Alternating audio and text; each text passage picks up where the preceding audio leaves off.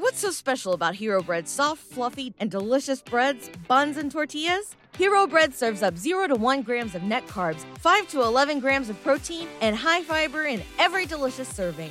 Made with natural ingredients, Hero Bread supports gut health, promotes weight management, and helps maintain blood sugar. Hero also drops other limited edition ultra low net carb goodies like rich flaky croissants and buttery brioche slider rolls. Head to hero.co to shop today.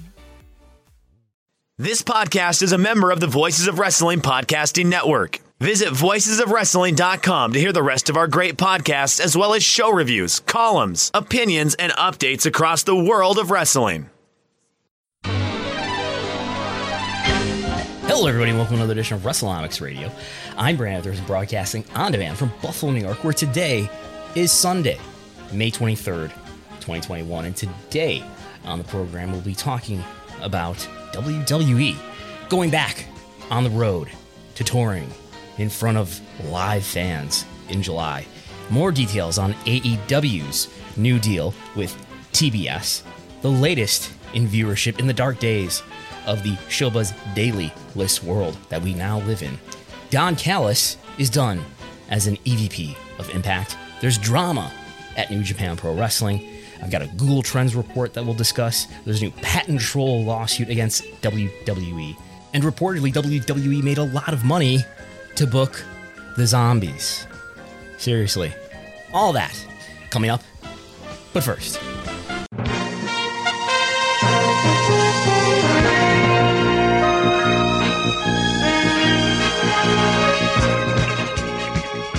and now, joining us to my south, slightly southeast, in the deep south territory of South Buffalo, New York, Chris Gullo joins us to discuss the week in professional wrestling business. Yeah, it, it seems like we just did this a couple days ago on the uh, emergency episode that was on the Patreon. We did. So, uh, uh, and by the way, if that Patreon, it's only five dollars. And look, you you get surprise shows like that every once in a while. Yes. We've surpassed 100 subscribers on Patreon now, which I'm, I'm very happy about. Um, yeah, and we did an emergency episode. We'll talk about some additional details that we've learned since we did that recording on, I believe it was Wednesday. Yes, it was Wednesday because we went, we went head to head with AEW Dynamite on the subject of AEW's move, upcoming move to TBS in 2022. Uh, AEW Rampage, the quarterly specials coming to TNT, and Dynamite moving to TBS. But anyway, check that out on the Patreons. But over a 30 minute, I think it's 35 minute episode that we did for everybody on the Patreon feed. Well, we're going to start with uh, WWE today, uh, Brandon, and we're going to talk about the announcement that was made on Friday that they will be returning to live events in 25 cities. Only three dates, though, officially announced. Uh, this schedule is supposed to go through Labor Day, and it's going to debut uh, this July in Texas with a trio of shows. You have Friday, July 16th, SmackDown at, at the Toyota Center in Houston. Sunday, July 18th, the Money in the Bank pay per view at the Dickies Arena in Fort Worth. And then Sunday, I'm sorry, Monday, July 19th at Raw. Then it's an American Airlines Center in Dallas. And uh, all those tickets for those live events are going to be going on sale uh, this Wednesday. And the additional tour stops and on sale dates will be announced in the coming weeks. Um, not surprised about Texas being the first. We've kind of also seen that with AEW mm-hmm. with Texas and Florida, but uh, I haven't, and I'm, and I, I, know you're the type of guy to do this. I haven't really done it in my math with the calendar yet. Mm-hmm. 25 cities to Labor Day is pretty much just TV tapings and pay per views, right? Here, here's the rundown. July 16th. Okay. It's one of the first things I did when I read this. As I pull out the calendar, I figured July 16th to Labor Day. That's September 6th. So there's this is including uh, you know so up to and including 16th to to the 6th. So Labor Day of course is a Monday as it always is. But anyway, there's 8 Fridays. There's 9 Mondays. That's 17. Okay, this is a math show. Uh, so that's 17. Then you figure pay-per-views are monthly, so there'll be two maybe 3 pay-per-views. So that brings us to 20. Um, what else could be in there? Maybe some takeovers could be in there. Maybe maybe one or a garden show, a Madison Square Garden, like a house show. You think everybody wants yeah. to know about house shows? Are house shows ever going to happen again? I don't know. This doesn't shed that much light on it. Um, I think WWE is um, on the road for good after this. It's interesting that they would announce this as a 25 city tour, uh, as if it's a tour that has a limited release or something. The, I, I think they're just going to stay on the road uh, unless there's some sort of setback in the pandemic or something. Um, but so so we get up to maybe 23 or something like that by counting all those dates up and including a pay per view or two and including a takeover or two, short of 25. I wonder if any of those. You know, what what would you say, Chris Gullo, is are are the most important city or cities for WWE to to visit in their in their in their touring? I have some in mind. I wonder what you think. Uh, I would. Well, we we talked about the Garden. I think New York, just because that's home to them still. Mm-hmm. Uh, Chicago, uh, traditionally a very very good uh, wrestling market. Um, after that, um, I mean maybe Philadelphia. Mm-hmm. And they actually just loosened a lot of mass uh, mandates on uh, live uh, live crowds. So Mm-hmm. um, they traditionally do very well in Phoenix too. Oh, yep. You just you naming some of the Yeah, major cities in the United States here. But how about how about those lucrative cities of Riyadh and Jeddah? So I, I, I, didn't even think about that. so I think the big question now is, and I don't know if that's included in this. Uh, this is only through Labor Day, right? And that's through the, through early September, so there would still be a number of months in the year before then. But I wonder if maybe not even just one Saudi Arabia event for the government of Saudi Arabia, um, but maybe maybe they could get get two in. Now, it's probably what will have a great deal to do with it is whether or not uh, Saudi Arabia is going to allow people into the country, particularly from the United States. And I found a May 17th uh, Associated Press article that says things like, quote, uh, with limited exception, foreigners from 20 countries, including the US, UK, UAE, and France, remain banned from directly entering the kingdom. Uh, although tourist visa holders to Saudi Arabia remain barred from entry, the kingdom is aggressively marketing its sites to would-be visitors. So we'll I think that's something to monitor, especially if you're trying to make sense of W's financials for the rest of the year and trying to predict what's going to happen. 55 million dollars every time they go there. 55. I tweeted something earlier this week, something we've discussed before here on WrestleNomics, uh, that WWE has to disclose the amount of revenue that they get from their customers who contribute at least or more than 10% uh, of, of their total revenue. And in the past, that has apparently, they don't make it explicit who these customers are, but they quantify the amount of money. And there are, in, there is in 2018 and 19, uh, a customer that is contributing $110 million in each of those years. Split that in half, that's $55 million. It's got to be the General Sports Authority, uh, a branch of the Saudi government. So that that will mean a lot to their financial picture to the profitability, to their revenues, if they're able to generate an extra 50 or even 100 or 110 million dollars before the year is over.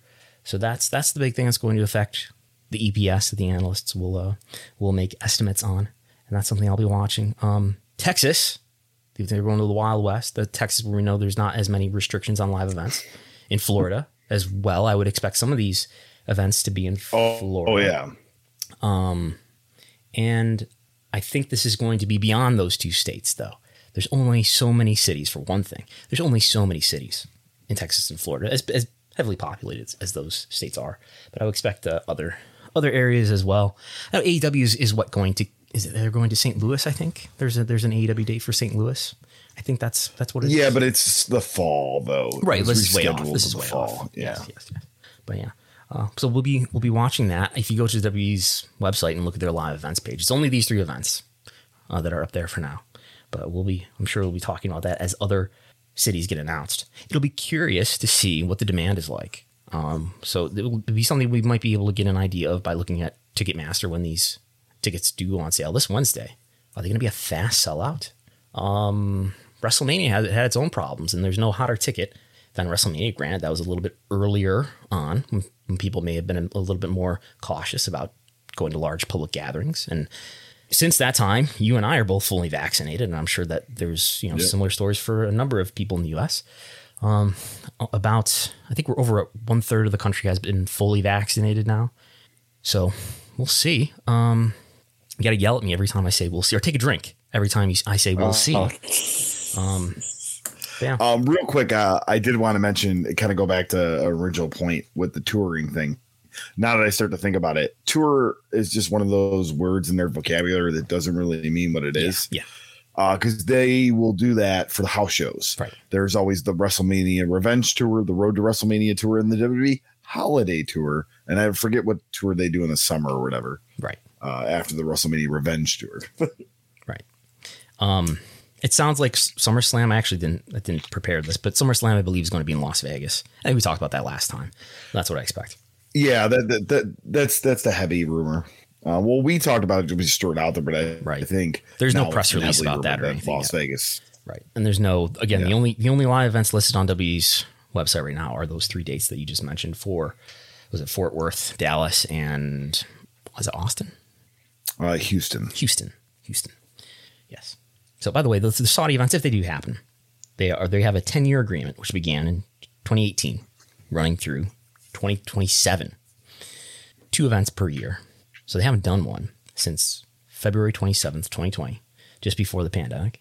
And um, Vince McMahon has said on earnings calls that any of the missed events will just be tacked on to the end. I wonder if they could even end up doing events more frequently than twice a year to make up for the dates that they have missed. Because now they've missed how many? They missed a second one that they would have done in 2020. They missed, I would say, by this schedule, they've missed another one by now, probably. Um, so they've probably missed two at this moment. I I and I mean as far as the mid markets and small city markets, I don't know if they're going to go back to regular house uh, show touring just for the cost effectiveness of this. But I think it does also help with employee morale. I think if you're telling the guys because they don't really, I mean, I guess they still get a cut of the house, but it's not like it used to be. So I think if you tell the guys, hey, you do your TV tapings and then you go home, much like the benefits that AEW offers, Yeah. it, it- I think it could be good for morale if they decide, hey, we're just going to do TV tapings. It may be once in a while, like a Madison Square Garden or something like that.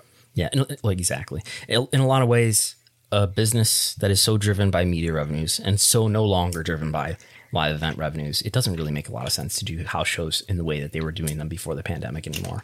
I know there are, as we we talked about before, there are a number of sort of hidden benefits that aren't financial benefits that come with running a lot of shows, including giving people experience. But there are a lot of hidden um, disadvantages too, like wear and tear, like the the otherwise, you know, sort of the opportunity cost on the morale by you know letting people be at home a few more days per week. But we'll see if they do take a drink. We'll see if they do more house shows. I doubt they will. I think they'll just. that's, that's been my prediction that there will be certain holiday tours that are especially profitable. But will they be going to these small towns uh, once or twice a year? I doubt it. I think that's over. and doesn't make a ton of sense. I think. Nope. And it'll be interesting if it has the same effect of when Vince nationally expanded in 94 or 84, sorry. And all those small towns that they would go to a lot ended up not getting WWF anymore and ended up being the growth of the independent wrestling scene in the Northeast. Uh, and I'm, I'm interested to see how independent wrestling does. Right. If this is a, a true thing, if these towns just don't get WWE anymore. Yeah. I'm wondering too, and I've given this a lot of thought, but what's the what's the return going to be like for independent wrestling events now when you've got the all the big companies now, WWE and AEW, are returning to events by July? What's going to happen with indies? Um, I know, I know you've been involved with the hype for our, our local promotion, Empire State Wrestling. when are they going to come back? When is New York going to allow uh, gatherings like that again? I know we got Yankee Stadium's going to be attended. You know, Yeah, and honestly, it seems like it's not as tight as people think it is. But I've noticed that venues still have tighter restrictions. I've seen a, a live show in in our area that it's going to be outside, but they're going to mandate masks and they're going to mandate uh, the negative COVID test and all that. But that if you go to a baseball game, that's not the case. If you're vaccinated, you don't have to wear a mask, and you also obviously don't have to have a negative COVID test, and then you don't even have to have any COVID test if you're not vaccinated. You just got to wear a mask. Because I'm actually going to be going to uh, the Buffalo Baseball Stadium June 1st to see the uh, Blue Jays play the Marlins. Oh, is, is that the, the official? in the vaccinated section. Is that the official name of Pilot Field now? What I'm it's it, no, I'm using it's, the, uh, the 90s. Sahlen Field. Sahlen is it really Sahlen Field? Do people it's outside named after the hot dog. Yeah, is, is is Buff is Sahlen is a national brand, right? no, We're talking about hot dogs. Right? it's it's, it's like regional. anyway, um, that is our local minor league baseball stadium that is because the U.S. and Canada are locked down from each other. The Blue Jays are playing here in Buffalo. Um, what will it mean for ratings? Yes, Live I think that's what you wanted me to ask you. but, Yeah. but yeah, what will it mean for ratings with uh, a touring schedule now, Brandon? I think not much. I think it'll be a short term bump, and then it'll go back to where it was. Um, I know there that I've you know I've, I've talked and I've heard people talk who are you know, from the sort of the financial analyst community and the investor community, and they're really looking forward to the effect that the return to live fans will have on WWE ratings when there's fans back in attendance because and then there's no no question the product is better with people in in the seats and reacting. That's what's that's really the game in my view. Um, But the problem with ratings is the content, and the problem with the content uh, is not just that there's not fans there. It's uh, it's the execution of the content and the development or lack thereof of stars. But anyway, uh, yeah, I think this will have a, a, a nice bump on July, whatever it is, 16th. Is that the first Monday? What's the first Monday? You you have the thing up. Um, oh yeah, the first Monday is July the nineteenth. So they're starting it off with a SmackDown So, as the touring. So it's SmackDown, Money in the Bank, and, and Raw. And I'm sure, you know, there's rumors that John Cena will come back for one of these first events back in arenas. It'll be a big deal. Uh, and I see maybe it'll even last for two or three weeks after. And then I see it being right back where it was. Um, I, I, I, I really look forward to. I think there's going to be a new level of of game happening once once these audiences do come back. And now we've been in this world where Vince hasn't had to face a real live crowd, with the exception of WrestleMania uh, last month, hasn't had to face real live crowds on any, any consistent basis since March 2020. And I think there's a belief in that company among people who are producing the show, writing it, and performing it that the audience was in their way.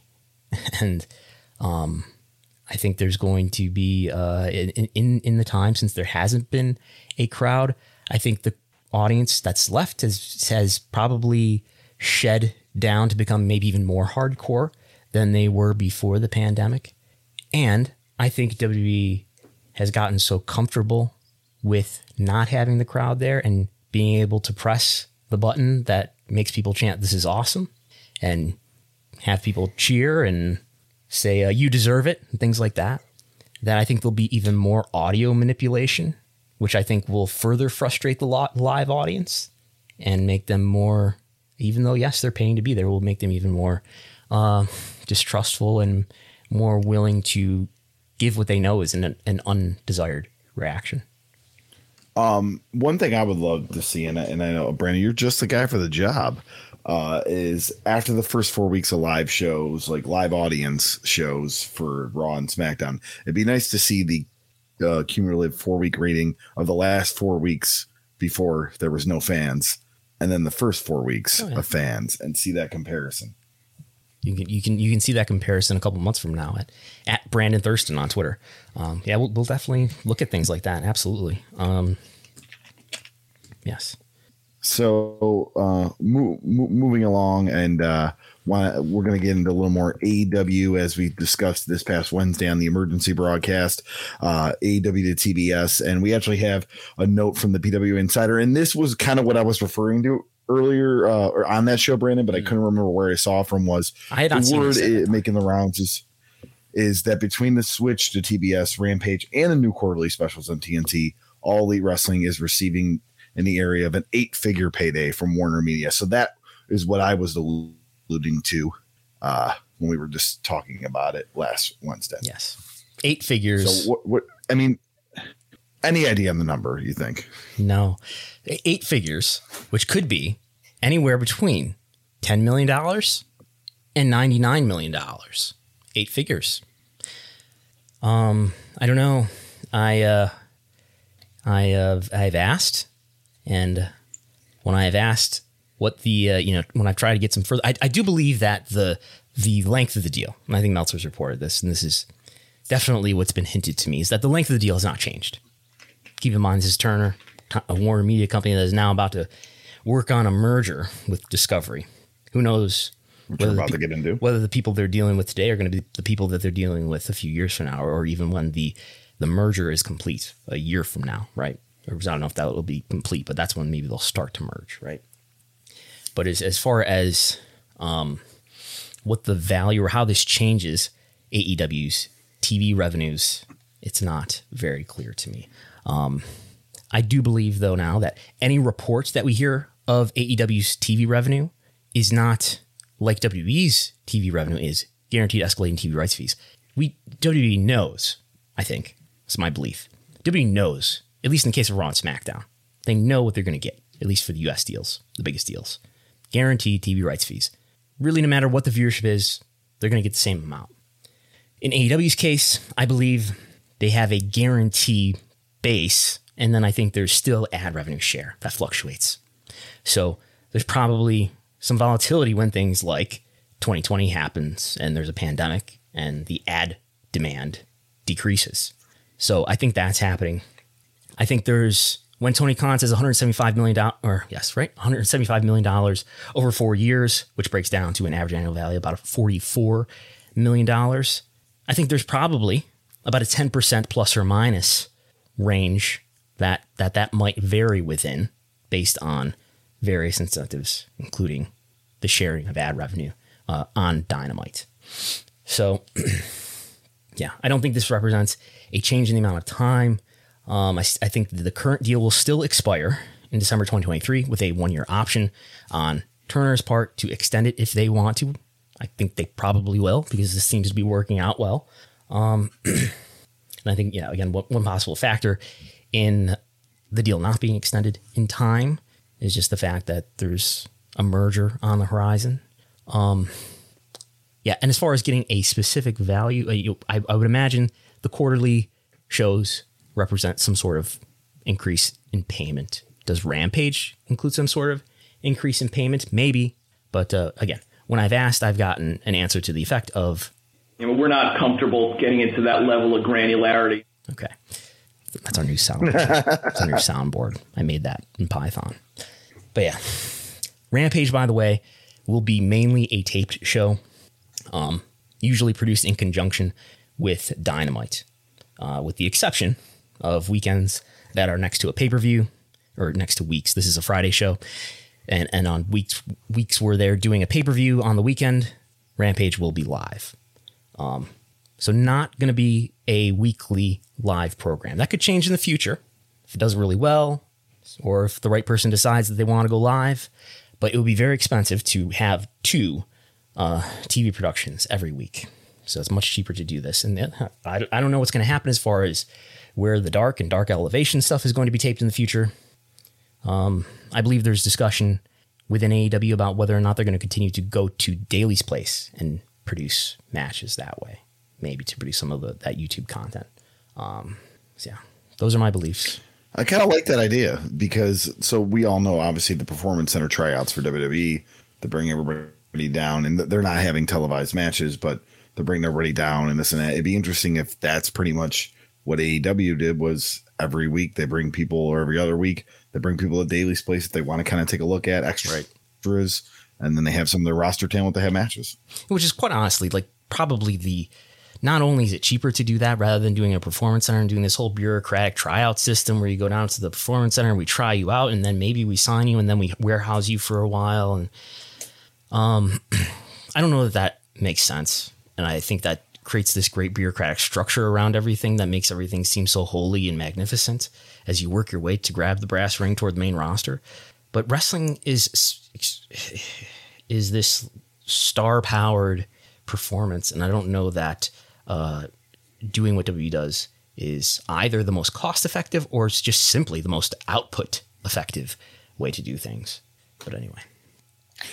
Um, so uh, similar AEW related note, but we're going to go to the merger that did happen with Discovery Plus and Warner Media, and we actually have something from the Sports Business Journal uh, with uh, a media research firm, MoffettNathanson, predicted that Discovery will move key Turner Sports and News content to Discovery Plus, uh, and that will make it a broader and more attractive offering, which will help their ability to grow those more valuable impressions. So interesting prediction that when this merger goes through, that Discovery Plus will be putting uh, sports content on there, which is interesting because it's, I think, the one field that they really don't have. Mm-hmm. And uh, I've, I'm very familiar with Discovery Plus and all that, so we can get it in a minute. But I'll let your thoughts first on sports and Discovery Plus. Yeah. So that's merely a prediction by an analyst firm, research firm, MoffettNathanson. Um, I know I, I listened to the The LightShed podcast this week with uh, Rich Greenfield and Brandon Ross, and I forget the other guy's name, but uh, an, another really great podcast that people could listen to to try to understand the media business. Uh, but Rich Greenfield predicting that Discovery Plus uh, will be gone in a year, and that maybe it'll all just merge into I don't know HBO Max or something. Um, yeah. So I don't know. Uh, the the point is to think about um, does a does this present a situation, or is is there a final destination here for uh, AEW's pay per views? Is there some sort of streaming deal for AEW at some point in the future? And would would there it, it where they land probably somewhere in the in the same family as their current TV partner. Um, I think the long term game of AEW is to sell uh, to Turner or whoever their their major business partner is at the time, probably Warner Media, or I guess I guess I guess Warner Media is basically going to go away, and they're merging into Discovery. The CEO of Discovery yeah. is going to be the CEO of this thing. Who knows what happens to Jason Kilar, who's the CEO of Warner Media? But yeah, this is going to be Discovery. I don't know if the Warner Media branding is going to go away or what. But anyway, uh, yeah, I think the the long term game of AEW is to continue to make it very valuable and maybe to consider selling out to a major media partner, like maybe it's Discovery at this point.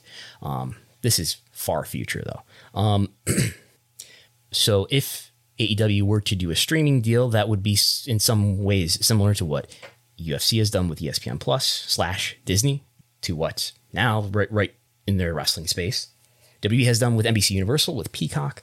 Um, again, the WWE and NBC Universal deal for the W Network content, and the biggest piece, the pay per views, is $200 million average annual value.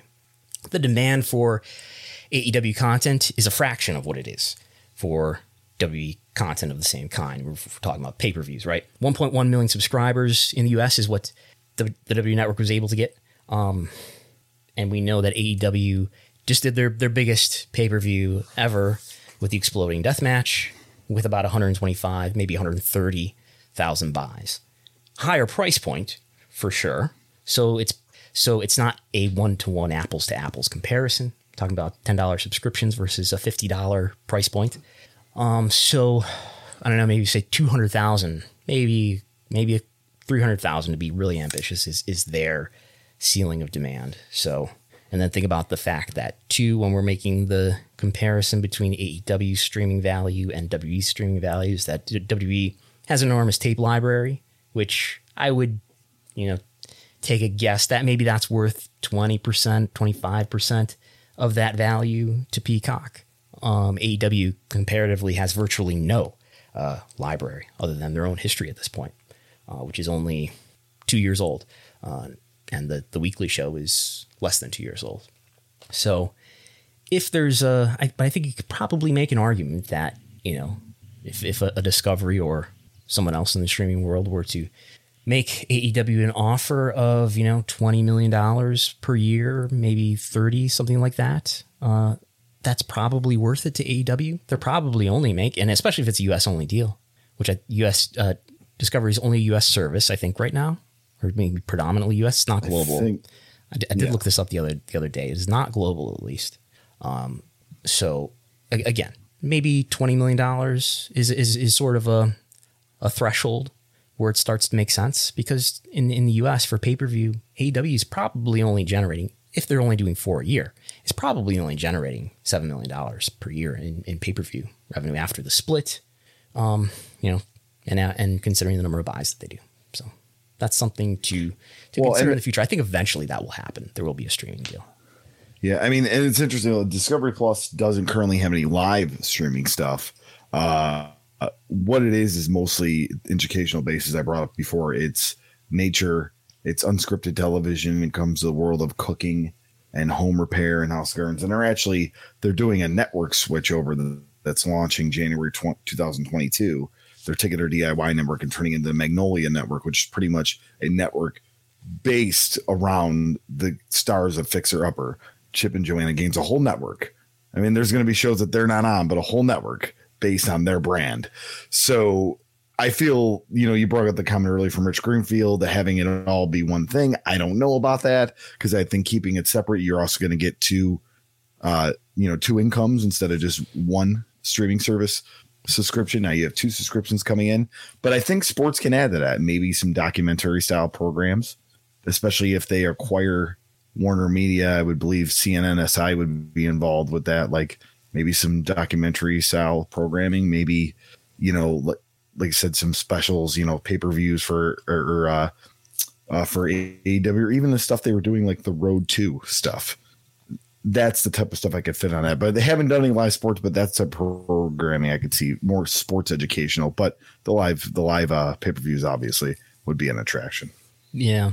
So what we're kind of talking about here is whether or not whether or not Discovery continues to exist or whether it's bundled into HBO Max this, this is something I've thought about, and in some ways, this this resembles what happened with W Network, sort of the W Network being bundled into Peacock. And this is something I think about, sort of, you know, sometimes as, as far as we do a Patreon here, and um, you know, some people say, well, eventually somebody's going to come along and bundle all these Patreons together of of a, of a like product, but I don't know that there's that that that those products bundled together produces a, a greater demand or produces greater revenues uh, for everybody once they split yeah. up the revenues again and then redistribute it. Um, at least in the case of, of wrestling Patreons, I think the the followings are sufficiently small, but yet the audience is sufficiently passionate that everybody's going to make more money, and it's certainly true now. But I, I, I don't see it changing in in the in the future, at least not the near future. That um, yeah, everybody's going to make more money by by it all being segmented like this, and um, everybody getting exactly what their demand is.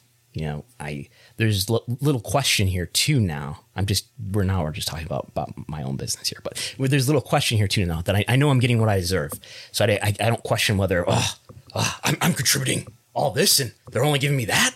You know, I I I know that this is what I attracted. We got 100 patrons, and I've, I've earned these, and you know there's there's I've, i can I know exactly what the demand is, and it's specifically to, toward our content.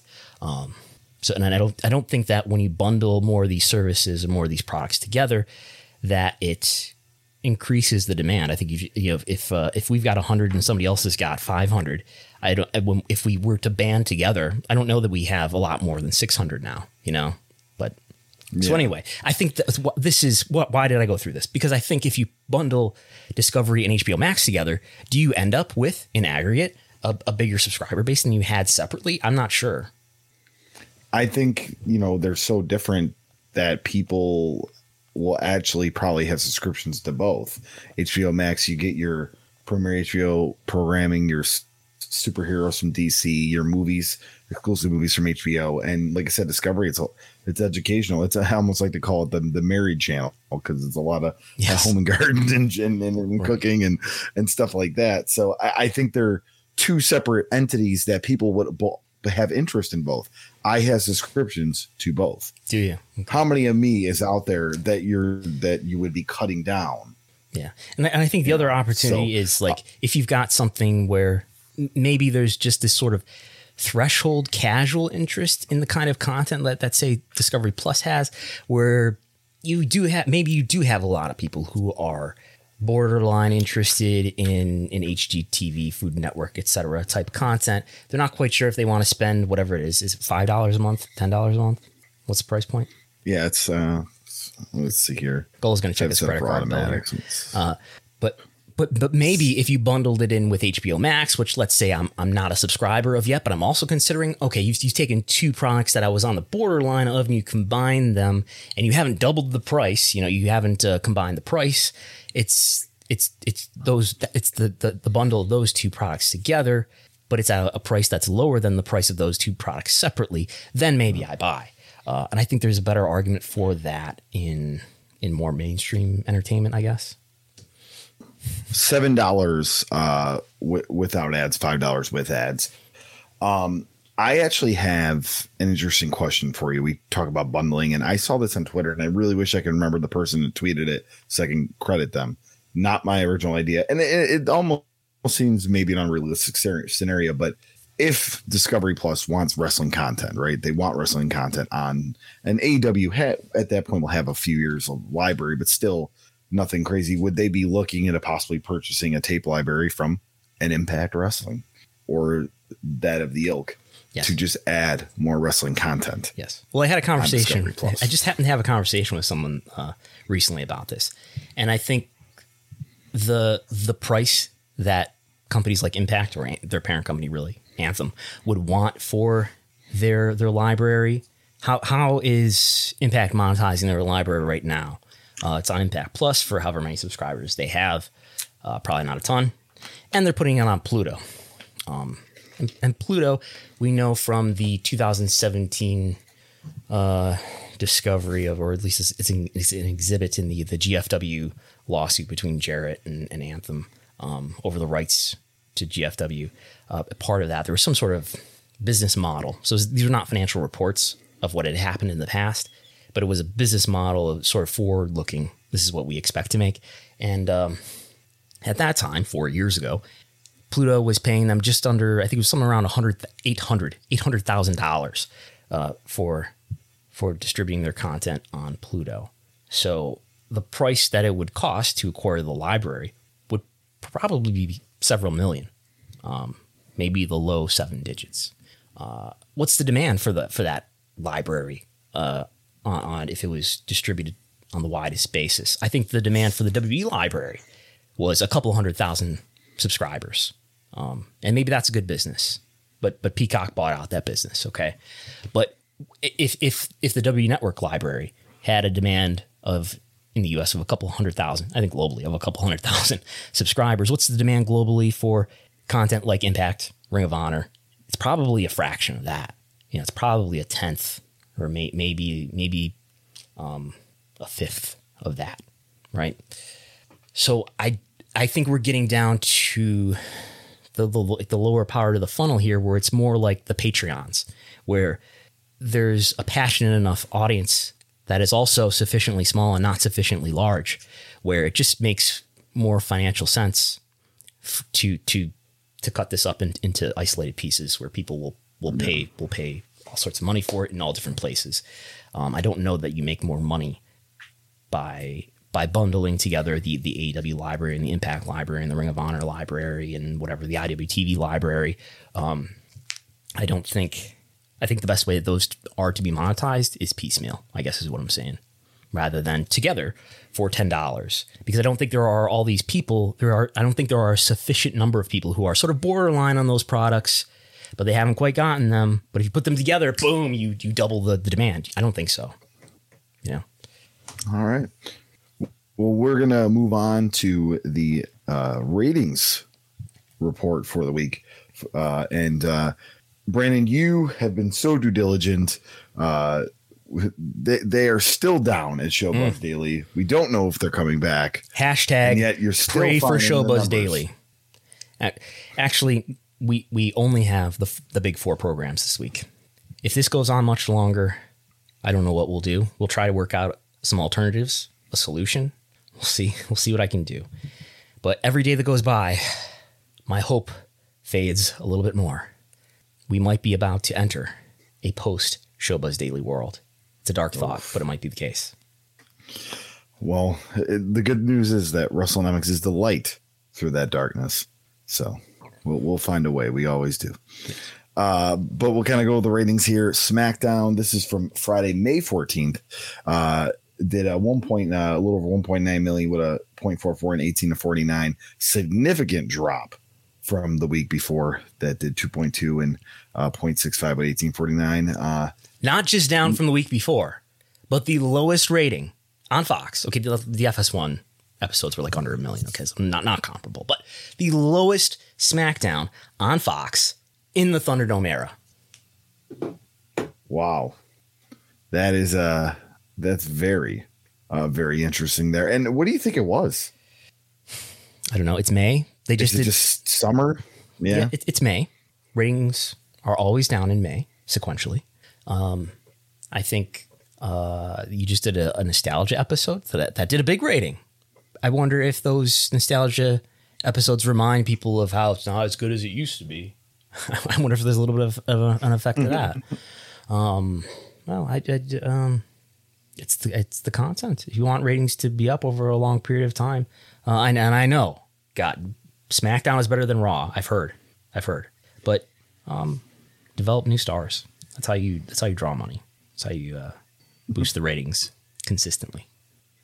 Well, even though there was a pretty big drop off with SmackDown, Raw pretty much stayed the same. We'll just- uh, one point eight before we get to Raw. overall. Well, We have the overnight, which I might be. Able, was? might, I might be able to tell you off. Oh yeah, what is the over? So we were talking about SmackDown. Yeah, That what's the overnight of the SmackDown? A week from this past Friday, but this most recent Friday, the uh, the rating appears to be slightly up according to the overnight. The overnight is, uh, I think it's reading something like 1.8 uh, 1 million, which which is down from the number that we just said. But the overnight tends to be a couple hundred thousand, or at least 100,000 lower than than the final. So this would, by comparison of the overnight for the one that we just talked about, which is the lowest in the era of the Thunderdome, this would would appear to be slightly up, but we'll we'll probably get a final. We'll get a final rating to talk about next week. So the overall audience did not change the same on Raw, doing a, a uh, 1.82 uh, com- three compared to the 1.820. So uh, not much of a difference, a 3,000 uh, um, viewer difference. But the 18 to 49 took a little bit of a drop, 0.48 this week compared to 0.53. So the people were there, they just got a little older. Yes. Uh, down 10% from last week um, in 1849. Yeah. So I would expect uh, viewership to uh, to decline in, in May. We'll uh, we've got one more week to go, and then we'll talk about some monthly averages. Yeah. NXT, uh, pretty much staying where they were, 700,000. Same numbers as the week before. Uh, in 1849 was 0.15 compared to 0.17. Yes. So I mean, you can't blame NXT, um, and you know they were going head to head with uh, AEW on this night, so you can understand why they were only uh, 700,000 viewers. No, th- that was the past, Brandon. Okay. um, the NBA playoffs, though, are are happening right now. Right. That that is the latest uh, scapegoat. Playing games. The play-in game, Yep. the Lakers and Warriors Yeah, was on at was- ten. They opposed AEW Dynamite, which we haven't talked about yet. But the pl- playoffs are happening. Were the playoffs happening on Tuesday? You're you're you're the sports fan. I rely on you to know these things. I know when I think Wednesday was actually the first play-in night. Okay. So there weren't any playoffs So- on Monday or Tuesday to oppose Raw or NXT. Is what you're telling I don't I don't believe so. Okay. But we we I will uh segue into the dynamite r- rating here. Uh you talked about uh going against the Lakers Warriors uh play-in game. Uh 821,000 overall with a 0.28 and 18 to 49 uh drop from the week before which was 940,000 and a 0.31 in the 18 to 49. So this is kind of similar to the numbers that they were beating NXT with every week on a consistent basis, the 800,000 area. Uh, will this be where they live, like you like to say? Yeah, I think so. Um, the NBA playoffs are, aren't going to end though until what? June, July, Usually, traditionally July. So, July. yes. So uh, I don't remember the NBA playoffs having this much of an effect. And we're only in, in the early part of the playoffs, not not when things get. I guess there's just more games happening. Is that is that a factor? Are there actually more games? See, with Showbuzz Daily, we're uh, we're so in the dark now. Like I, I don't know what uh, what did rank number one and beat out AEW, but um, all of these numbers, especially if we look at our report here with the gauges, all these numbers are well below in the uh, in the system of the WrestleNomics viewership spreadsheet, which you can get access to at patreon.com slash WrestleNomics. If you look in the report tab, you will see the gauges and you will see uh, the WrestleNomics O-meter reading that all four of these programs are well below what they were doing in the median of the previous four weeks. So all these numbers are, are down quite a bit. Getting in the case of WWE, maybe it's it's partly a seasonal post WrestleMania fallout. In the case of AEW, maybe it's the playoffs for the NBA, which were on ESPN uh, on Wednesday night. The, the the big game though, the Lakers and Warriors was on at ten, not at eight. Did not oppose AEW, but there was some other NBA playoff game that was on ESPN at eight that was opposing Dynamite. So uh NXT did go opposed with the Eastern Conference play-in games. Okay. It was the Western Conference. So they they did have uh they did have NBA that they were uh that they were going against. Okay. I'm trying to and I'm gonna tell you when the NBA finals will go to in a moment. It looks like it will end uh, July 22nd. This is the, like the furthest it would go. Yep. So any low numbers between now and then, we can blame on the uh, NBA Finals or the NBA playoffs. It's not the fault of the content. Uh, no, I don't know. I, at, at, at some point, it's it's uh, it's whether or not people want to pay money to see what you're putting out, or if they want to spend their time. So. Um, We're gonna move to the uh, World of Impact, which we don't have a rating for this week, but we got some information that we've been talking about on this show as far as Don Callis and Fightful. The great people of Fightful have confirmed that Don Callis is no longer an executive in any capacity with Impact Wrestling and Anthem Sports and Entertainment. So something that we touched on probably was going to happen based on his being removed from the website. And the, here we have it. It's official. Well, at least from Fightful. Impact has not announced anything yet, but Don Callis no longer an executive with the company. Yes. Do we know what Don Callis was doing in the time between um, ECW and Impact? He was working for the government in Canada or something like that. Yeah, Anyway, I mean, I, I know at some point he did some random. At one point, he was he. I think he did work for TNA at one point too. sounds right. Anyway, I remember I- I- some interview with him and Russo going head to head or whatever. Yeah. I would expect Don Callis to show up in a corporate role at AEW sometime in the next year to be safe. Any any other thoughts on that, Brandon? No, not really. Just Now uh, here, here here's one thing. It'll be interesting to see if this Impact AEW relationship continues after with Don Callis departing and once this Kenny Omega world title angle ends. Yeah. The, there will be the much of a Forbidden Door has been helpful to impact to their to their ratings. I guess how long do you want to be dependent on on another company that is stronger than you? I guess is a, is a question for Impact to deal with. Um, and is there the appearance that that if this happens, like I think it will, that Don Callis will end up in some sort of office role for AEW? Is there the appearance that they scooped our our uh, EVP out from us, or maybe is there some reason why Impact maybe did want to part ways with Don Callis? Maybe. if you could only see our faces, folks. uh so so so much drama going on. And uh, you know, we are uh of course on the Voices of Wrestling uh network and on their flagship uh podcast, they discussed some stuff going on in New Japan, Brandon. Uh Gaijin Mutiny was one of the stuff that was talked about. Basically, the uh the Gaijins, they uh which are all the the foreign talent, they are not happy with kind of the way the practices have been in New Japan as far as the quarantines and adding dates and they're not really getting those breaks between tours as they did before to go home.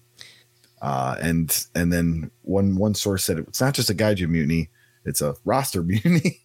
so uh, not, not not it doesn't seem like sunshine and rainbows in New Japan right now, according to the rumors and rumblings. So New Japan, because of COVID, COVID is um, getting worse in Japan. At least the death rate per capita is way lower, still way lower than it is in the United States. Of course, you got the, the pressure from the Olympics coming up. Whether or not the Olympics are going to happen, probably going to happen still, but anyway.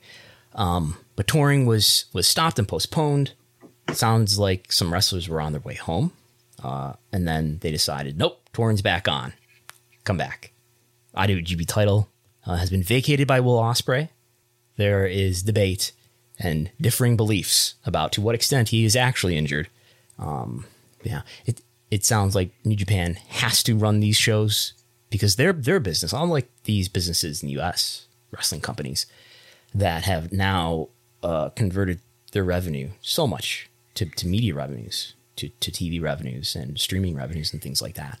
New Japan is still uh, the, ma- uh, a slim majority of their revenue is from ticket sales. So to keep their business going, they really have to continue to put on these shows. They already went from uh, March 2020 to July 2020, running no shows whatsoever. Um, don't know that they can sustain another long down period like that. Um, some of these cards that they that they're advertising look look pretty stripped down in terms of the talent that's still available between uh, the people that they've got in the country and the people who don't have COVID and or, or are not quarantining because of COVID at this point. Uh, a number of wrestlers have COVID now, um, but yeah, that's what's happening with New Japan. People are not happy apparently. Uh, by the way, you should you should uh, subscribe to, to the Voices of Wrestling Patreon uh, to get the uh, the full details of, of their written report, uh, written by by international renowned journalist Joe Lanza, and uh, you can listen to them talk about that as well on the latest flagship on this very podcast network. To tie it all together, just to make it WrestleNomicsy, if, if for for lack of better terms, uh, if there is a mutiny of you know foreign talent, including American talent and British talent, and less and less people want to go over there because the way they handle the situation and guys leave makes it a lot harder to sell a deal to an American television station with not many American talent on it. Um, there's no shortage of American wrestlers who are who want to wrestle for New Japan, though. Um, I think there are people who have leverage, like like Will Ospreay and Jay White. Um, but there is a, a, a large pool of, of very talented wrestlers who are whatever U.S. descent or UK descent, uh, who are very talented, but that you know there's a lot of good wrestlers who I'm sure would be glad to wrestle for for New Japan, and, and if they were presented well, could could turn into good stars and at least good mid carders for them. I accidentally right, got pen on my green nah, screen. so way, now we will. I'm doing right now. If you're wondering, we we will move on to uh, the WrestleNomics Patreon that has the Google the full detailed Google Trends report, but I'm sure you're going to give us a brief rundown, uh, Brandon, on what is trending in Google Trends. Um, I really think that this is more of a reflection of name recognition. Um, this is not necessarily a reflection. We well, we'll talk about this because I've so I've broken this down into people. We're going to talk about companies as well, but I've ranked who's being searched for the most, and then I, I ranked who's who's uh whose search volume has increased the most over the last month right? So this is looking at the last one, two, three, four, five, six, seven, eight months, September of last year through April of this year. Uh, I did not try to tackle May in this. I'm only going to deal with full and finished months. So this may be something that I'll look at on a recurring basis when the months end. But anyway, um, you don't have this in front of you, do you? I don't. I don't want you to. That I, I do not. Okay. Who do you think is? Did you look at this already? I don't know. Okay, okay, okay. okay. So, who do you think is the most Googled for wrestler associated with AEW? Person, let's say. It's not just with, wrestlers here. With AEW? Yes. Sting. He is number one, two, three, four, five in April. Wow. Take another stab at it. The most Googled, most uh, searched for. This is globally, not just in the US, but globally. That's, that's not a hint, by the way. It's not as if it's some international, non US person. Uh, all right. Well, I guess we're gonna guess again. We're gonna say Jon Moxley. Jon Moxley is number one, two, three in April. There is still someone who has twice the web search volume of Jon Moxley or Sting. Will it be the Big Show? The Big Show is the is the correct answer. Yes. Um, a little bit below the Big Show is Chris Jericho. Um, substantially below Chris Jericho is Jon Moxley, followed by Kenny Omega. Kenny Omega surpassed Sting in April. Uh, he was not ahead of Sting in March. And we've got, I'm just going to run through the names quickly Sting, Matt Hardy, Jim Ross, Dustin Rhodes, Miro, Jake Roberts, Taynara Conti, Taynara, is that, I don't know. Uh, Cody oh, Rowe. Wow. What's that? What?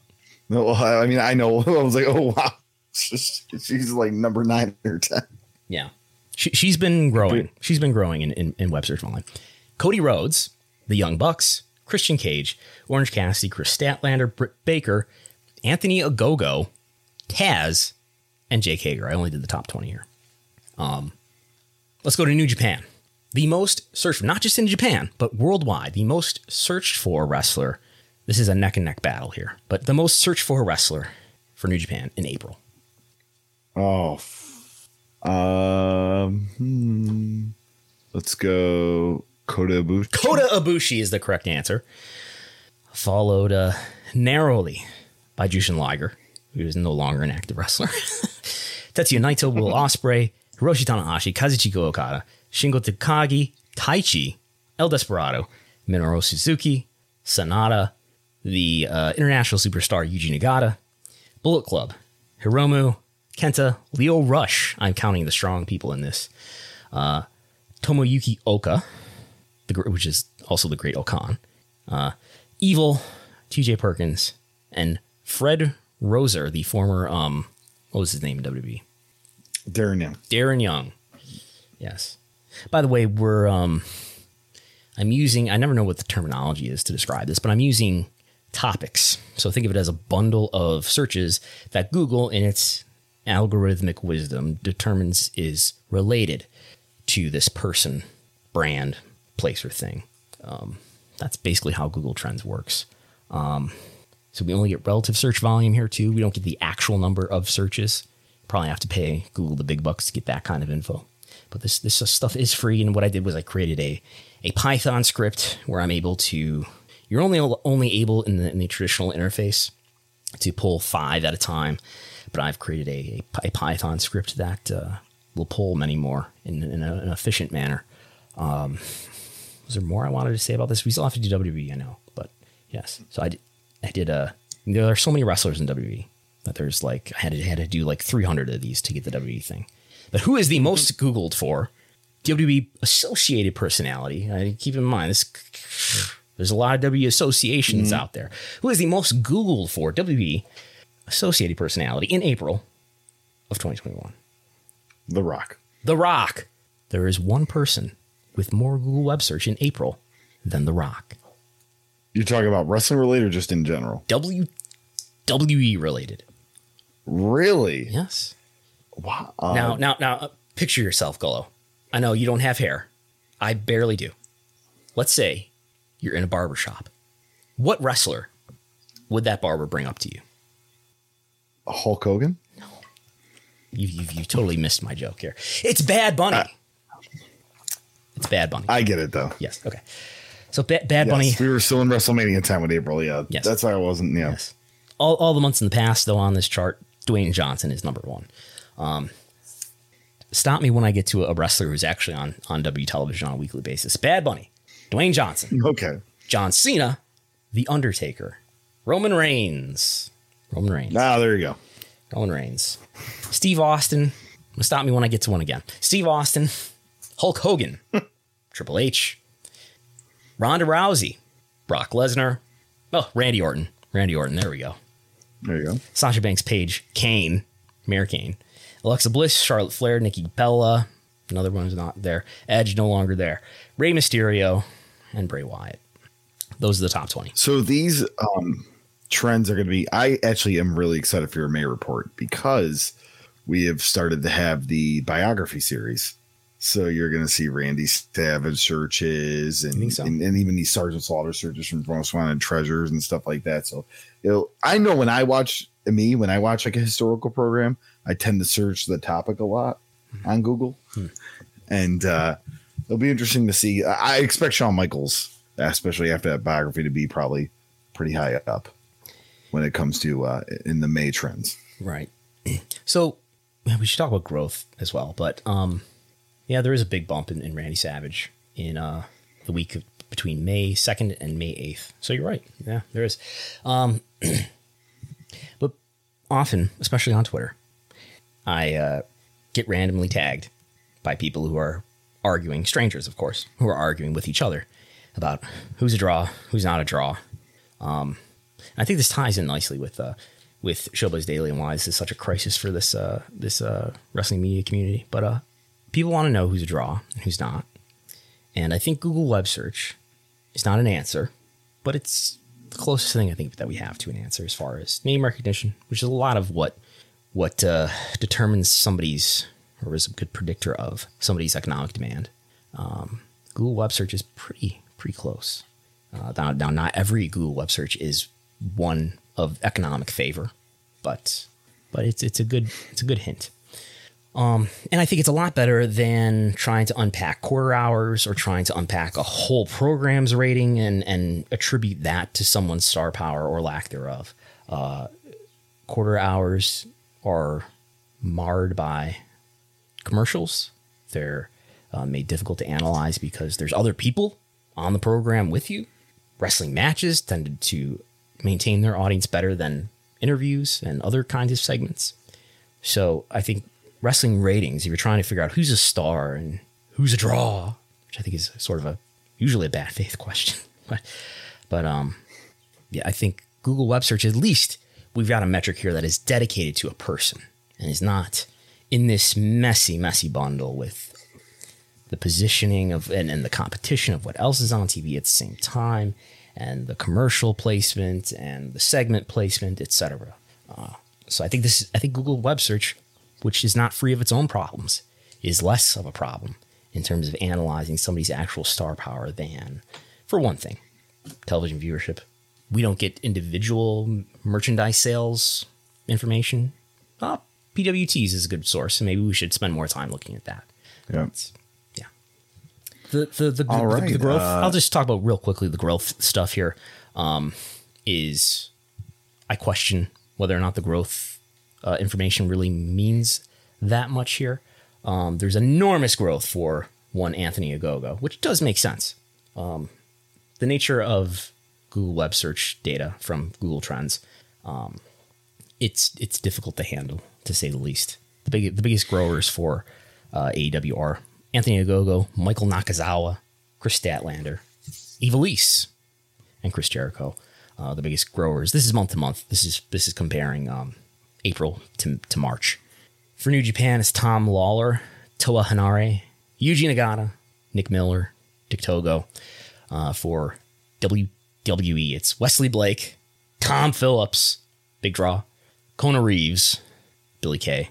Were the releases in April? They, they yeah, they were on April fifteenth. In fact, Yeah. think of it. But yeah, that that's it. That's all I got to say about the Google web search for now. All right. Uh, we have some a new WWE patent lawsuit. If you want to get into more detail there. Yeah, not a lot to say here, but just really briefly, there's a company named Sito Mobile that is suing WB uh, for patent infringement. This appears to be what is known in some circles as a patent troll.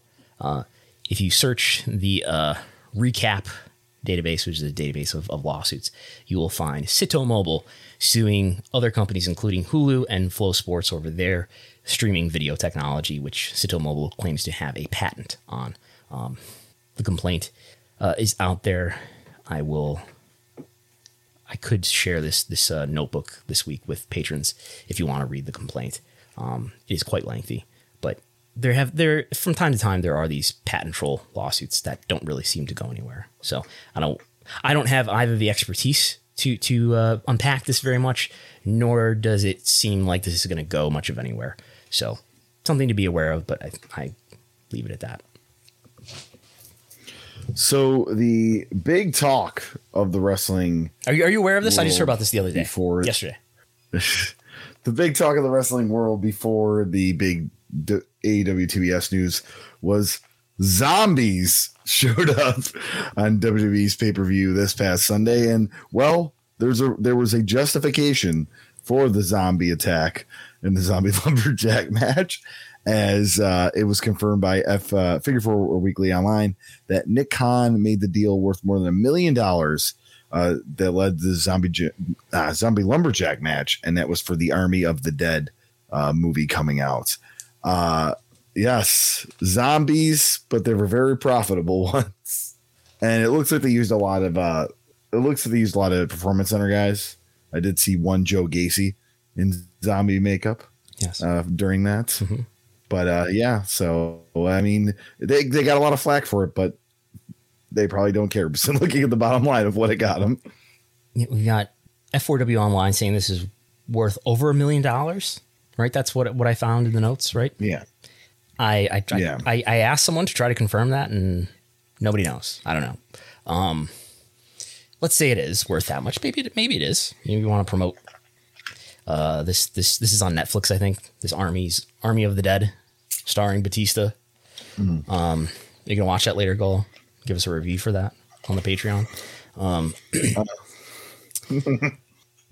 so let's say it was say, let's say they did get a million dollars in revenue for that, and you know, is along the lines of, of things that uh, Stephanie has talked about in terms of how they can present to advertisers and, business partners all these great opportunities, great activations where they integrate your product with our product, and that's what people really want. They want you know they they want things that don't disrupt the program and they're integrated right into the into the uh, the content. Um even ryan satin didn't like this. The uh, the, the zombies the zombie lumberjack match. Uh, for those who aren't aware uh i did i did catch parts of this on wrestlemania backlash um so it was a tag match right was that what it was Yes. Ex- Um, did you, it, you it saw- was a tag right? match. thank you yes Uh, oh, no, not a tag match. I'm sorry. No, it was Priest versus Miz. okay Uh, Morrison was involved. Yeah, no, it wasn't that. It was Priest versus Miz, and it was announced as a lumberjack match, and that's all it was announced as. the zombies were It not advertised they were they were not. And then all of a sudden the lumberjacks were these zombies that were coming out of nowhere. And they actually every time they were be the outside, they would attack Miz and Damien Priest. I mean, these were zombies that were not heels or faces. They were they were just attacking anybody in in their ways. And then uh at the end when Miz lost, the zombies then came in the ring and they fed on him. Is is the Miz dead now? Is that how he's selling the uh, the injury that I've heard he has? Um. So this was criticized across the board, including among people who usually love things that W does that others, that these other un, you know insatiable, miserable people usually dislike. Um. So this was there was revenue here. I think there's expense here though too, for doing this. I mean, you're talking monster makeup and stuff like that. I mean, that's not cheap. That's not what I mean, though. I'm not just talking about the physical assets. I'm talking about this is an expense on their brand. Um, I heard somebody say uh, on, a, on another podcast, not a wrestling podcast, uh, that you know a brand is the function of the quality of the, the products and services, the the communication, the effectiveness of the communication, the timeliness of it, and the behavior of the leadership and the talent. And this is something that affects the quality of your product. Is it worth a million dollars to you to to do this? I hope so. I, I, I just- it- I think it's, an, it's another thing among a world of things that makes people not enjoy and not as excited to watch W the next time. So I don't know. the timing of it was great since the report came out maybe just a week before that that a WWE executive said that blood and guts set the business back 30 years. Yeah. And uh and then you have this zombies. yeah, So with that, uh you know, we're going to put a dead end to this episode, but it will continue to be living throughout your podcast airwaves again next week.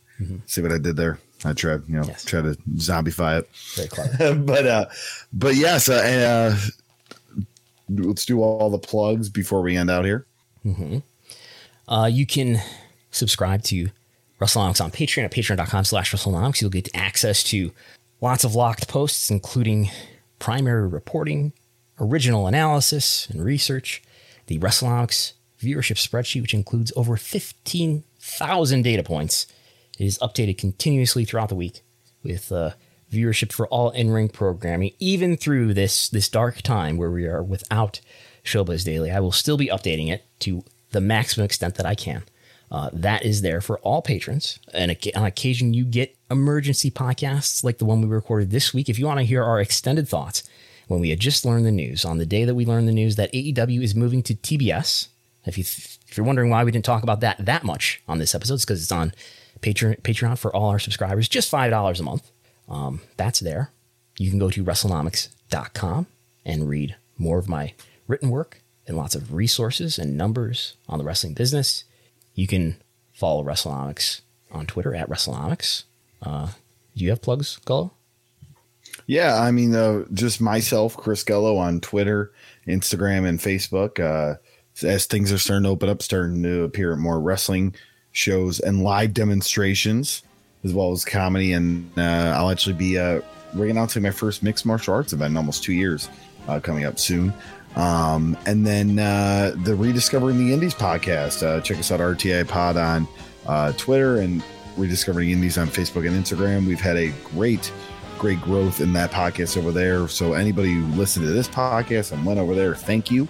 Um, and XPW has been the XPW episode. We just we just released part three last week, where we discuss all the drama in Philly, and then you know, um, and they, they actually bought. Well, they leased the ECW arena, changed it to the XPW arena, and only ran like two shows after it was named the XPW arena, and then canceled the lease because why not?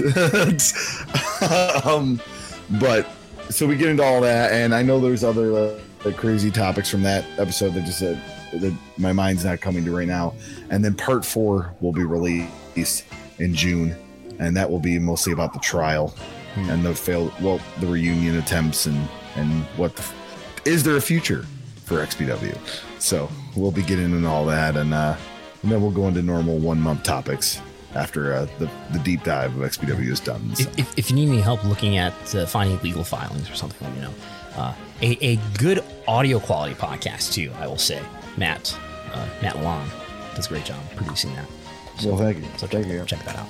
Okay, I am Brandon Thurston. You can follow me at Brandon Thurston. Who are you?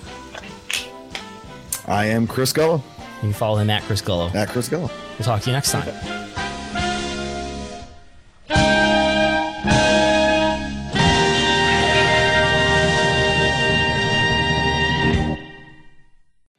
What's so special about Hero Bread's soft, fluffy, and delicious breads, buns, and tortillas? Hero Bread serves up 0 to 1 grams of net carbs, 5 to 11 grams of protein, and high fiber in every delicious serving.